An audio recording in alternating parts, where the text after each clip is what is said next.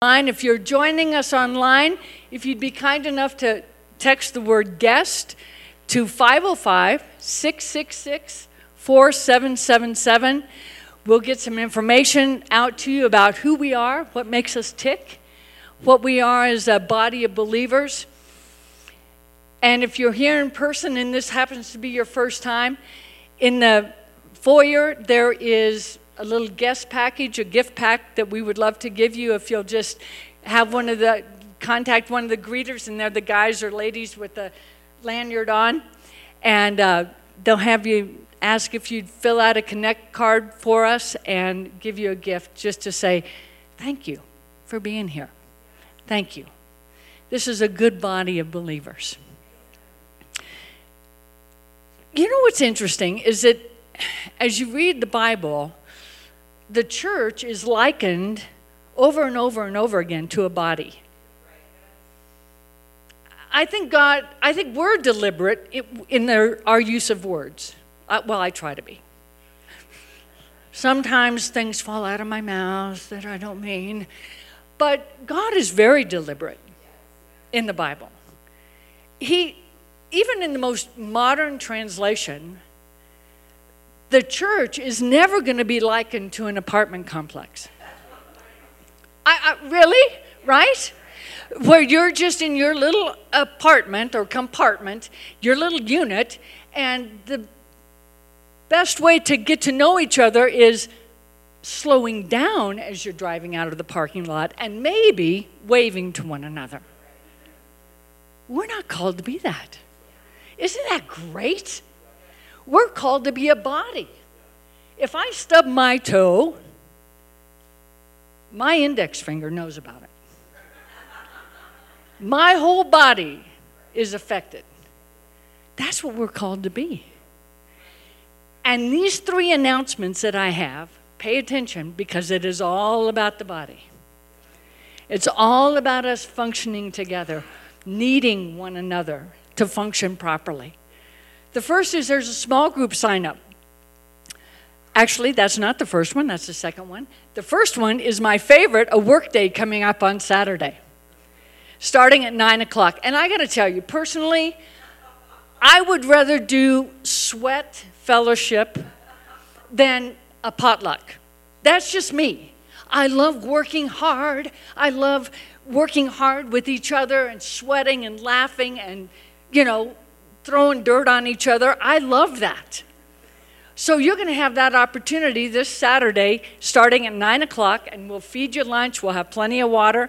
We're going to beautify the outside a bit. And also, I think there's some stuff here in the building that needs to be beautified. So come, 9 o'clock.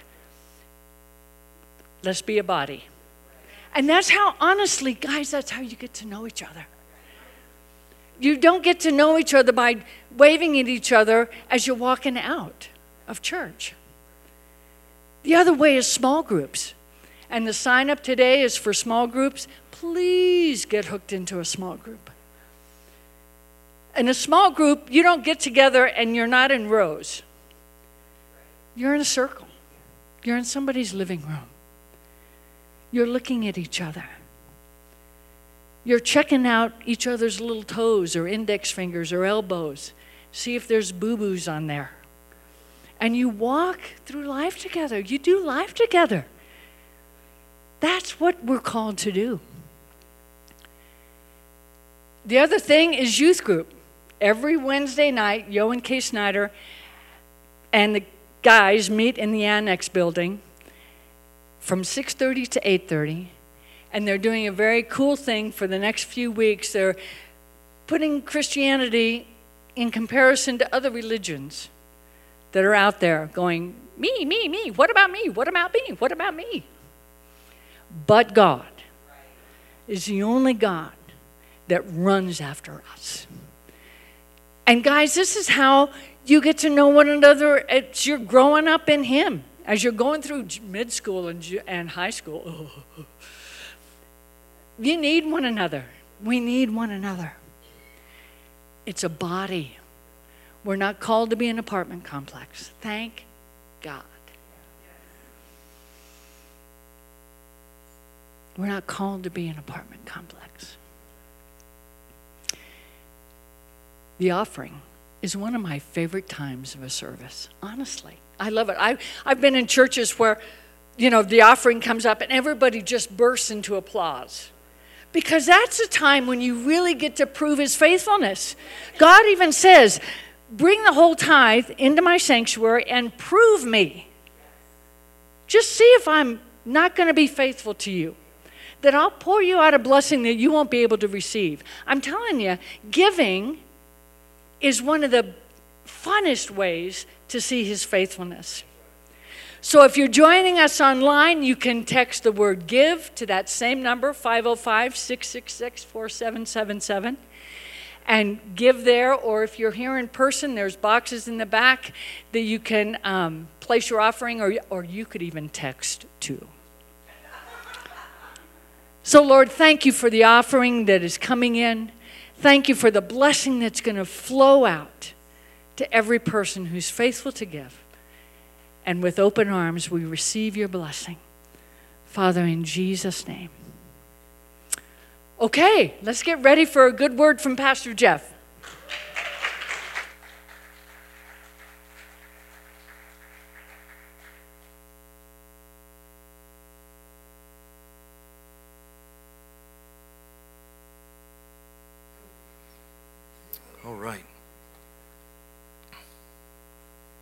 Good to see everyone this morning.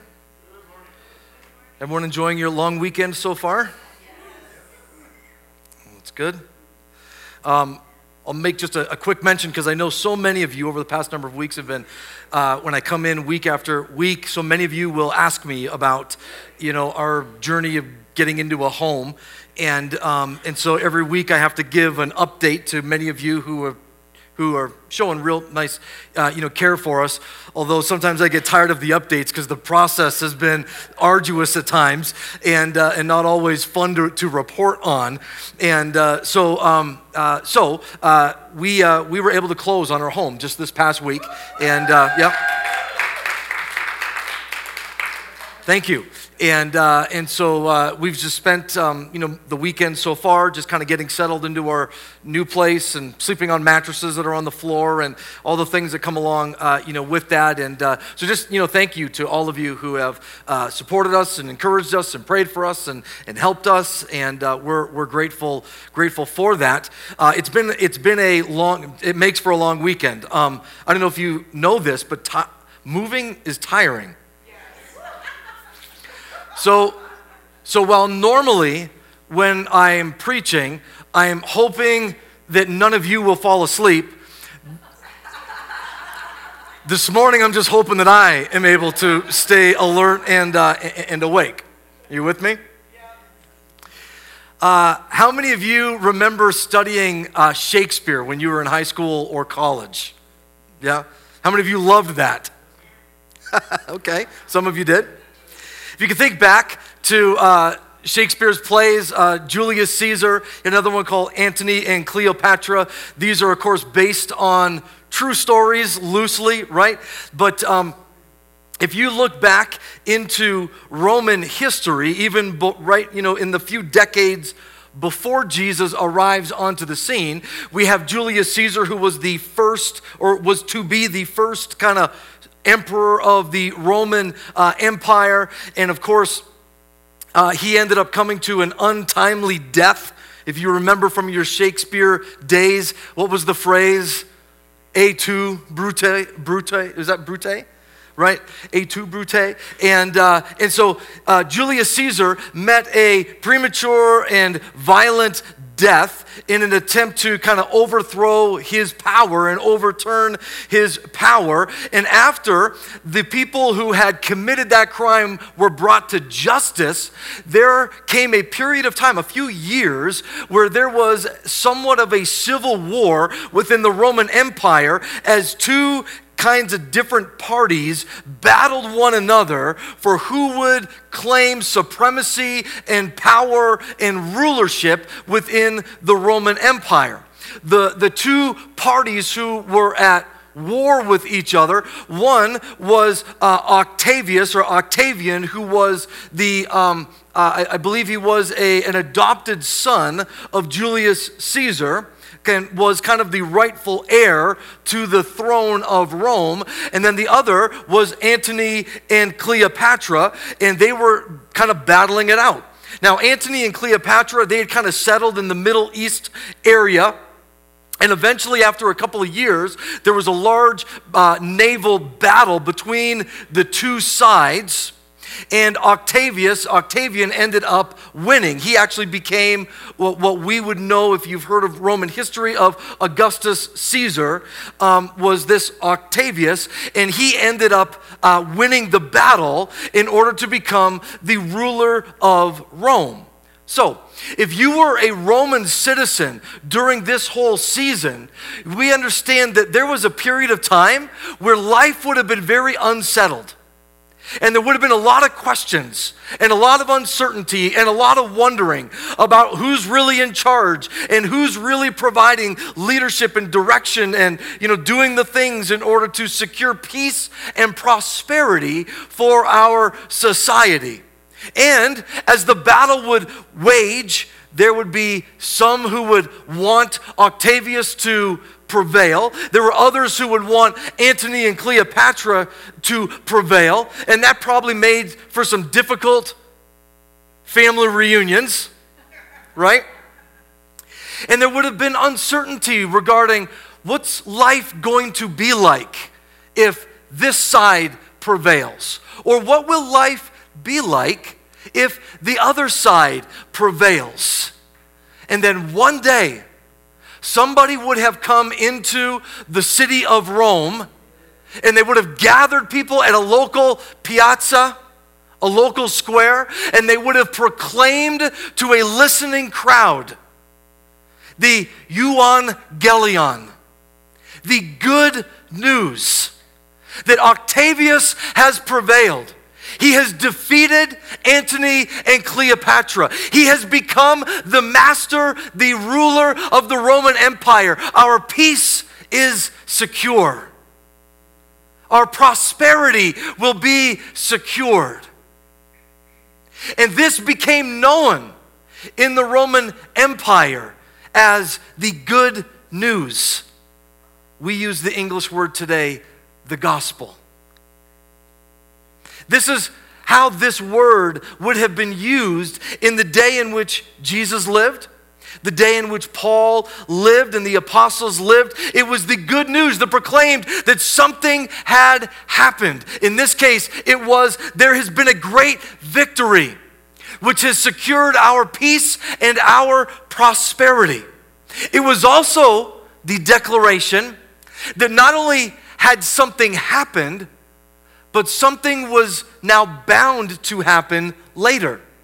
You see, as soon as the news came that Octavius had defeated Antony and Cleopatra, there was now the anticipation that sometime soon the emperor will return to Rome because he's not here right now.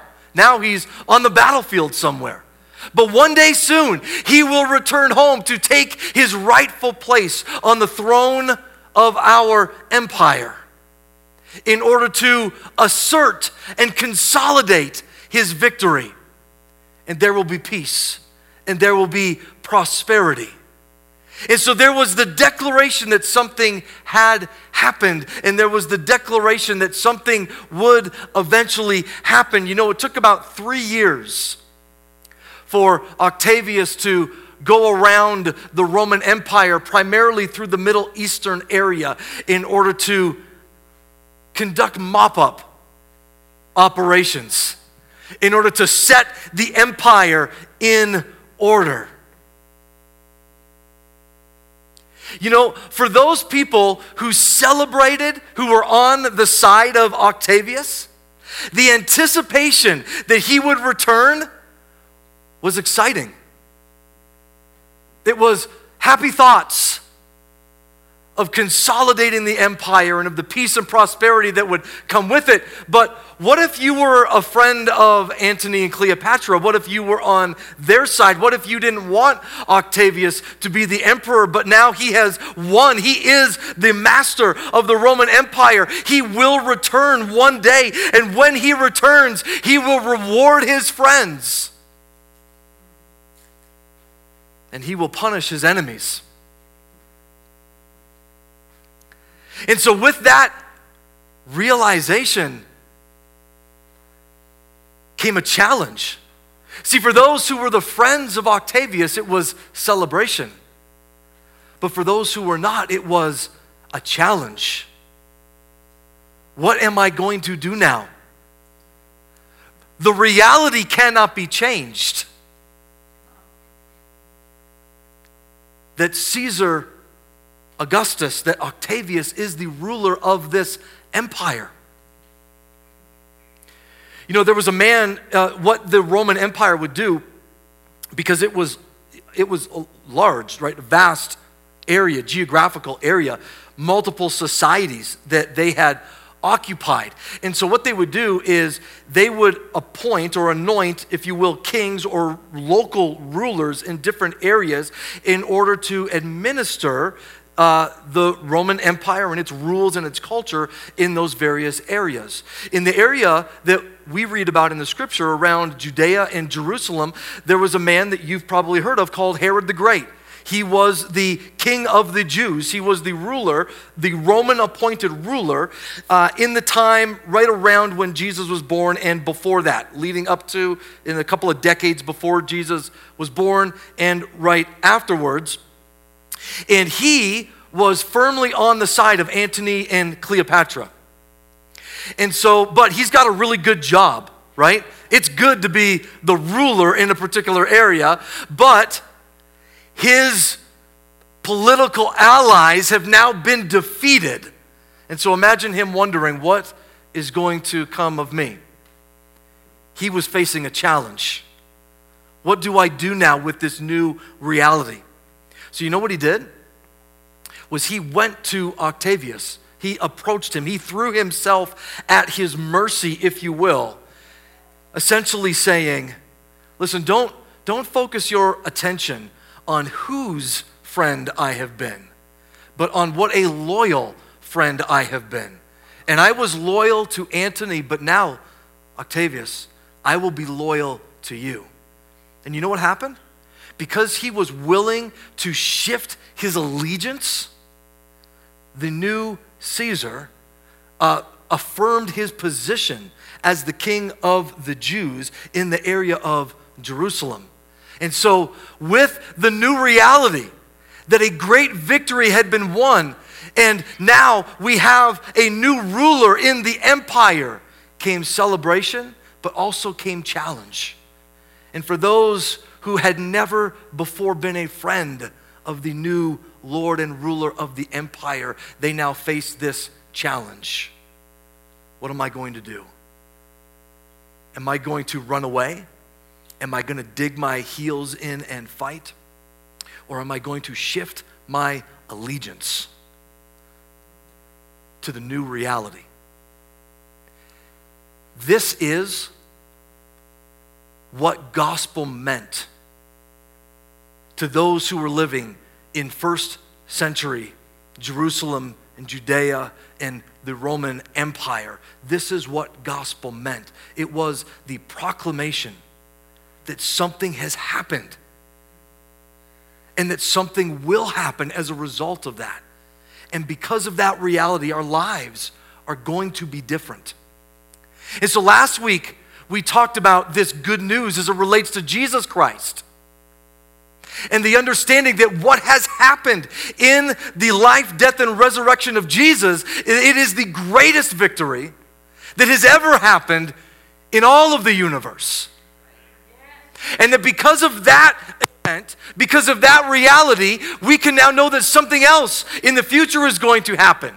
That Jesus has won a great victory through his death and his resurrection. And one, he is right now the master and the Lord of all of creation. And one day soon he will return in order to take his rightful place on the throne, to consolidate his authority and his power. He will reward his friends, and his enemies will be punished. And so, with that victory of Jesus in his death and resurrection, comes celebration and comes challenge. Will I recognize the new reality? Will I give my allegiance to Jesus Christ? Or will I run away or dig my heels in?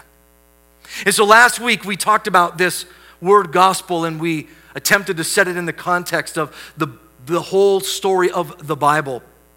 We talked about how from the very beginning, God's plan was that the earth would be filled with his image bearers who would enjoy his presence and participate in his rule.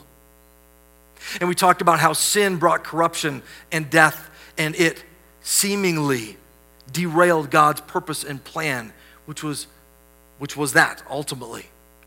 But how Jesus Christ in his death, uh, in his life, death, and resurrection, how he overthrew the powers of evil and of sin and of death and of wickedness, and he has restored us to a place where we can know God, enjoy His presence, and participate in His plans and in His purposes. Let me give you a reminder of Paul's definition of the gospel found in 1 Corinthians chapter 15. I'm going to read verses 1 to 4 and then 20 to 28. So a little chunk here. Now, brothers and sisters, I want to remind you of the gospel that I preached to you by which you received, or sorry, which you received, and on which you have taken your stand. By this gospel you are saved, if you hold firmly to the word that I preached to you. Otherwise, you have believed in vain. For what I preached to you, um, for what, I, uh, for what I received, I passed on to you as of first importance that Christ died for our sins according to the Scriptures that he was buried, that he was raised on the third day, according to the scriptures. Christ has indeed been raised from the dead, the first fruits of those who have fallen asleep. For since death came through a man, the resurrection of the dead comes also through a man. For as in Adam all die, so in Christ, uh, uh, so in Christ all will be made alive. But each in turn, Christ the first fruits, then when he comes, those who belong to him. Then the end will come when he hands over the kingdom of God, the Father, uh, hands over the kingdom to God the Father after he has destroyed all dominion, authority, and power. For he must reign until he has put all his enemies under his feet, meaning Jesus is currently conducting cleanup operations throughout the realm. The last enemy to be destroyed is death for he has put everything under his feet. Now, when it says that everything has been put under him, it is clear that this does not include God himself, who puts everything under Christ. And when he has done this, then the Son himself will be made subject to him who put everything under him, so that God may be all in all. So, to summarize, what Paul is simply saying here when he defines the gospel is simply to say Christ has died, Christ has risen, Christ will come again. Uh, missionary theologian Lesslie Newbigin said this Only one claim remains, which can never be withdrawn Jesus, the slain lamb, is king.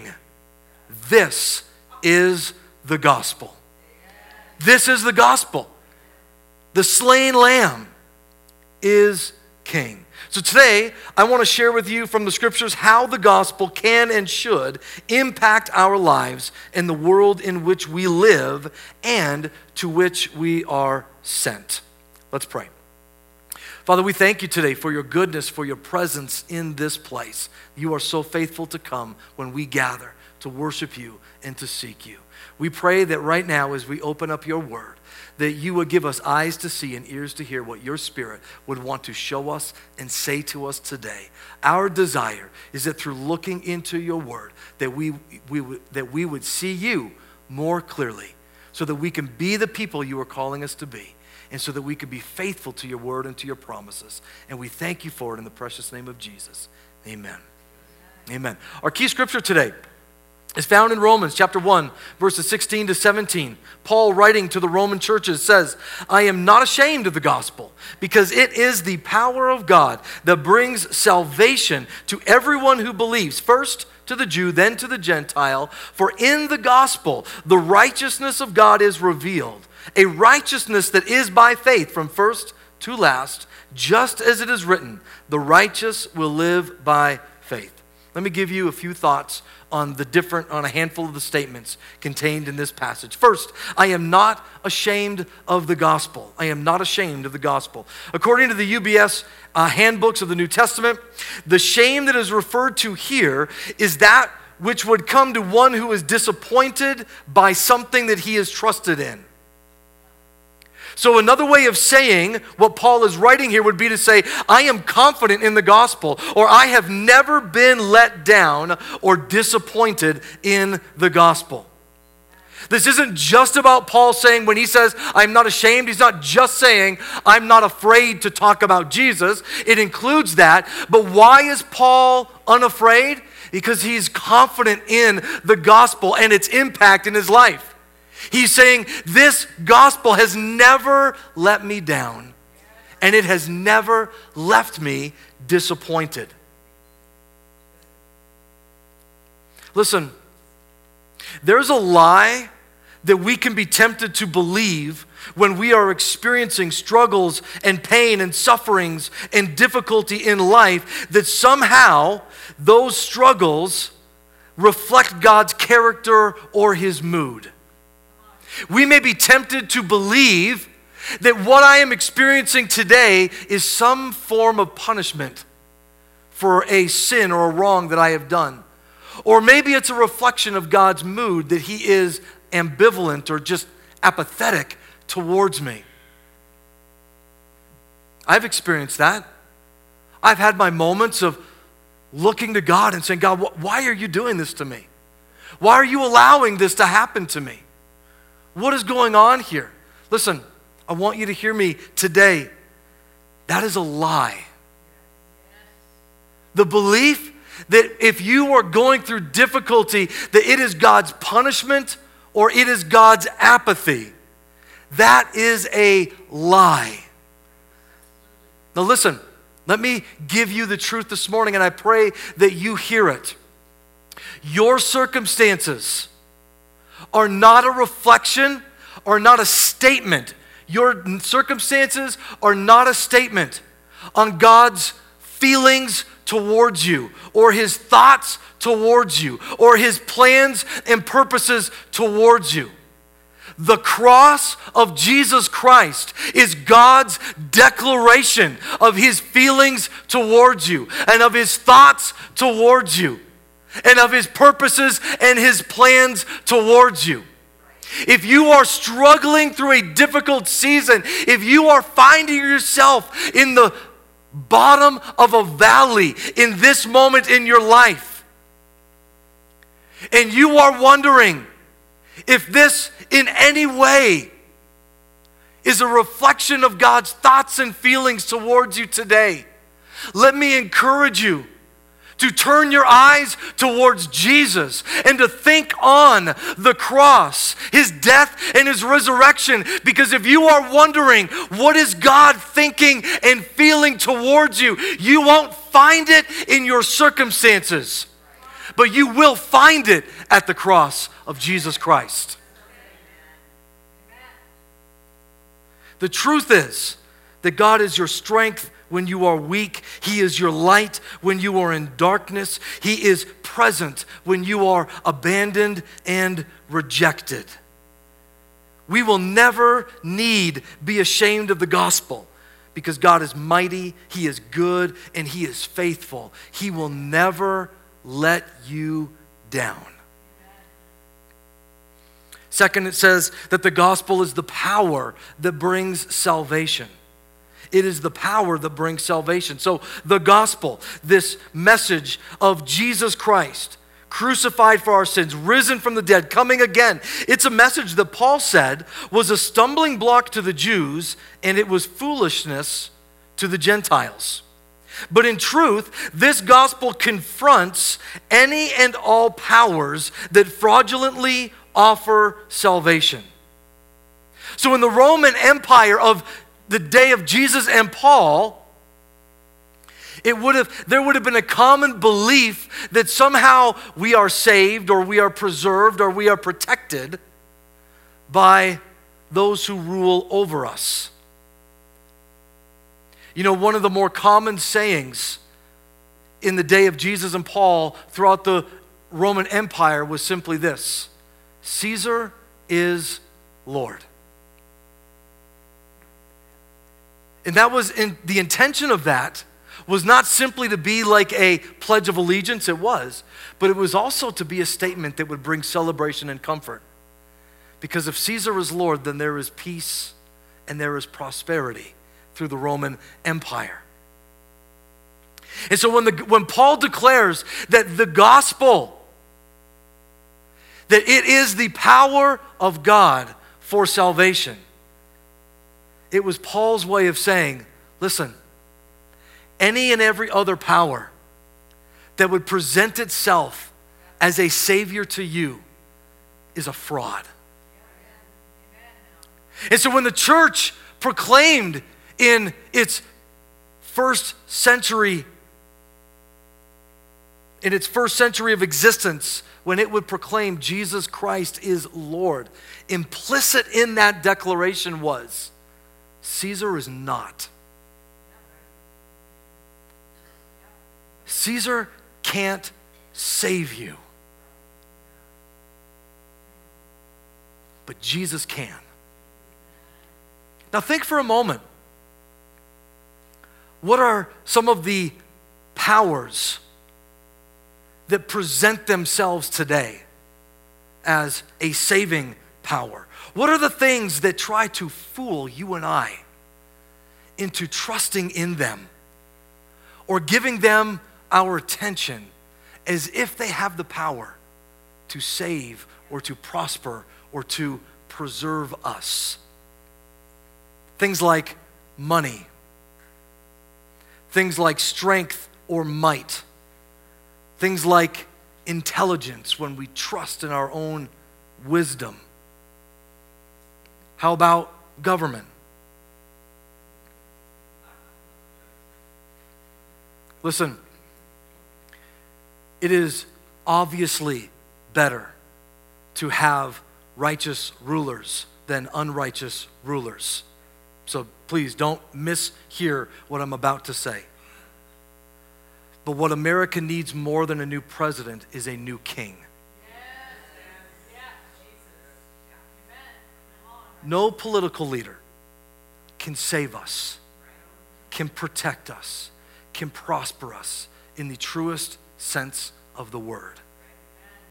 What we have come to believe and what we proclaim is that Jesus Christ is Lord. And if you will trust in Him, He will be your Savior, He will be your protector, He will be your provider. He alone offers salvation. Common today, in addition to that, common today is the idea of self actualization, meaning I look within myself in order to become fully me. How do I? I will be saved by becoming the most full and complete version of myself. It's a way of just making myself my Lord, my God, my Savior. Identity in humanism. I'm the creator of my own salvation. And yet in the gospel we see that all of these powers they are frauds. They are frauds. Because they are unable ultimately to save us. They are ultimately unable to give us the kind of life which God purposes and for which Jesus Christ lived, died, and rose from the dead. But Jesus can. And He does. This room today is living proof of what Jesus Christ can do when we acknowledge Him as the true Lord who has conquered evil, sin, and death that He transforms us into new people. And his rule and his reign and his righteousness and his goodness becomes a present reality within us and around us. Nobody can offer that. But Jesus can, and he does. The gospel reveals the righteousness of God. The gospel reveals the righteousness of God. So, what does the scripture mean when it speaks of God's righteousness? It means that God is in the right with respect to his covenant. He is faithful to his word and to his promises. He is faithful. He will keep his covenant. He will prove to be faithful. Listen to Romans 8, chapter 32. Paul, writing to the Romans, says, He who did not spare his own son, but gave him up for us all, how will he not also, along with him, graciously give us all things? So God will be faithful to his covenant, to his word, to his promises. He's already demonstrated that he is willing to go to the, the extent of giving everything. So why do we doubt him today? Why do we doubt his faithfulness? Why do we doubt his power? Why do we doubt his goodness? He's already demonstrated that he will be true to his word. He will be true to his promise. He will be true to his covenant. He is able, he is good, and he is faithful. Next, we see that the gospel is received by faith. It is received by faith. Ephesians chapter 2 verse 8 says, "It is by grace that you have been saved through faith." And this is not from yourselves, it is the gift of God. The gospel is received by faith. We all find ourselves. Remember at the very beginning, I was telling you about Herod, how he had previously been on the side of Antony, but now he had a decision to make because Octavius has become the ruler of the Roman Empire. Listen, we were all on the other side when Jesus became the Lord of all creation. We were all enemies of Christ, and therefore all faced with a challenge and a choice. The scripture tells us that He caused grace to abound to us who were sinners and rebels, so that we could turn our faith to Jesus Christ, to trust Him, to acknowledge Him as Savior and as Lord, and to commit ourselves to following. It's done by faith. It's received by faith. It's lived by faith. The gospel isn't something we believe at the entrance to the kingdom, but it is something that we live every day. Faith isn't a one time thing at the front door, it's an everyday thing where we daily give our attention and our allegiance to Jesus Christ, to follow Him.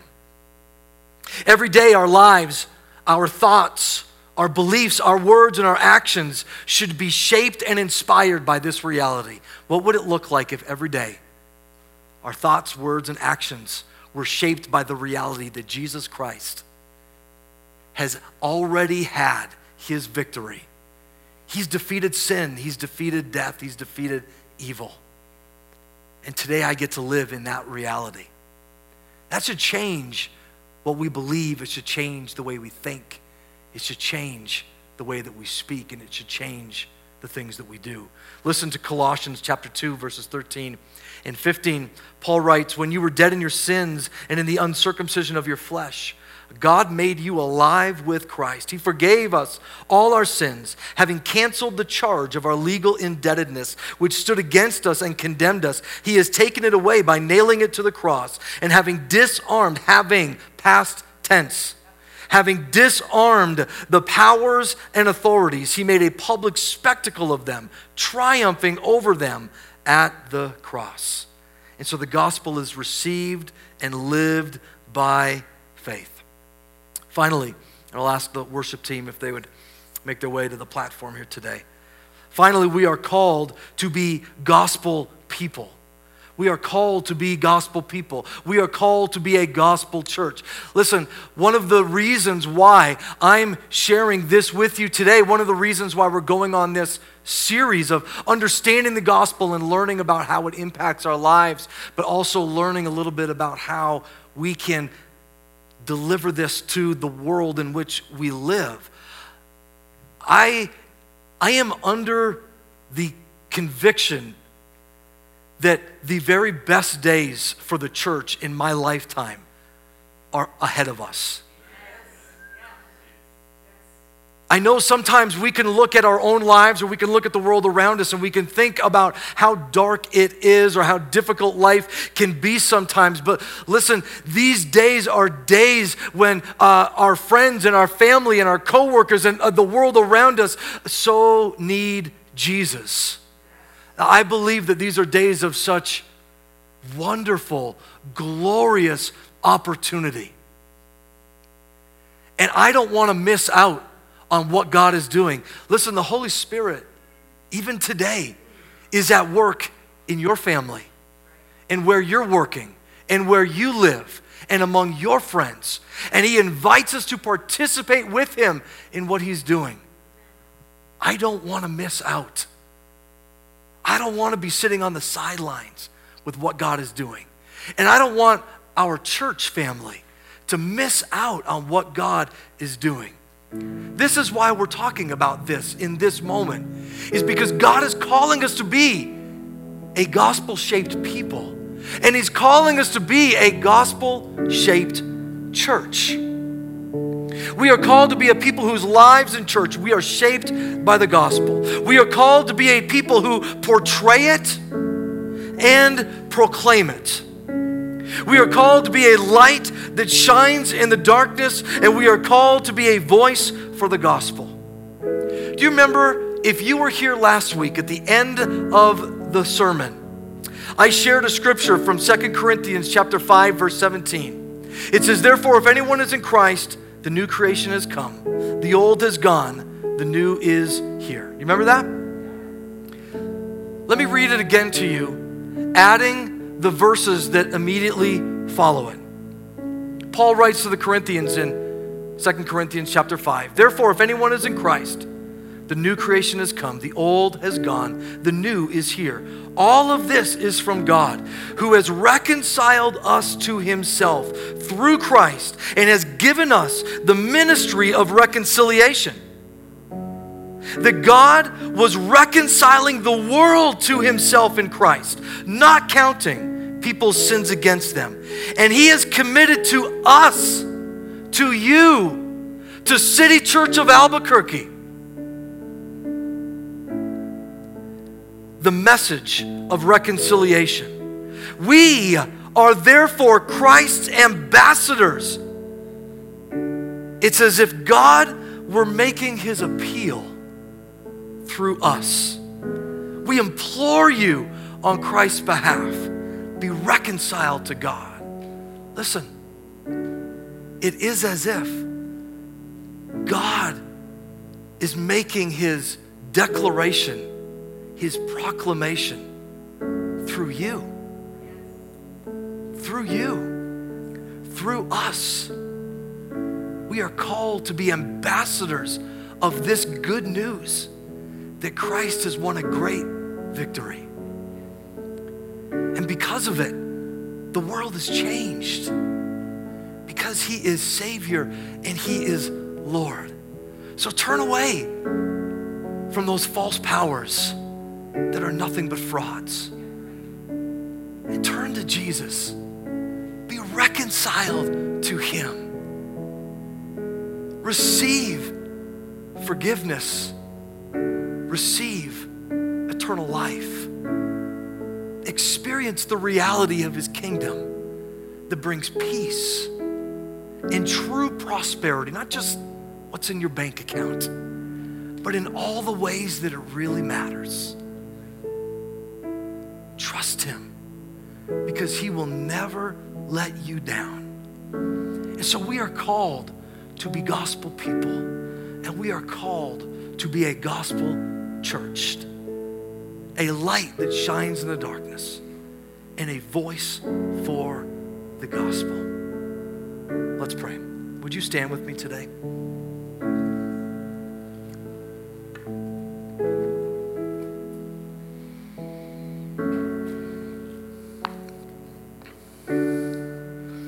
I want to do two things here uh, before we before we end. We'll end in just a minute. But uh, the first is I want to pray for you. If you are here this morning and you are finding yourself walking through a difficult season, and you have found yourself struggling with the lie that somehow the struggle that you are in right now is a reflection of God's thoughts and feelings towards you and you are feeling as though God may be punishing you or angry at you, or you are feeling as though He is apathetic towards you and just doesn't really care. I'm going to ask you to do something really bold right now, and just would you just put your hand up as a just a way of identifying that that's you this morning, that you're struggling with that. All right, church, would you just lift your hands to the Lord just for a moment and let's just pray right now. And Father, I just pray Lord, for anyone and everyone that here in this building today or those who are watching with us online, anyone who is struggling in this season of their lives, struggling with difficulty, with hurts, with harms, whatever it might be, and who are wondering if what they are going through is a reflection of your thoughts and feelings towards them. We pray that right now, by the power of your Spirit, that you would break that lie off their minds and off their lives. And we ask, Holy Spirit, that in this very moment, that you would speak a word of truth that would bring freedom to their souls. That you would speak a word of truth that says, that reveals to them or reminds them that you have already demonstrated your love your thoughts, your feelings, your intentions towards them in the cross of Jesus Christ. Reveal in a new and a fresh way your love, your goodness, your grace.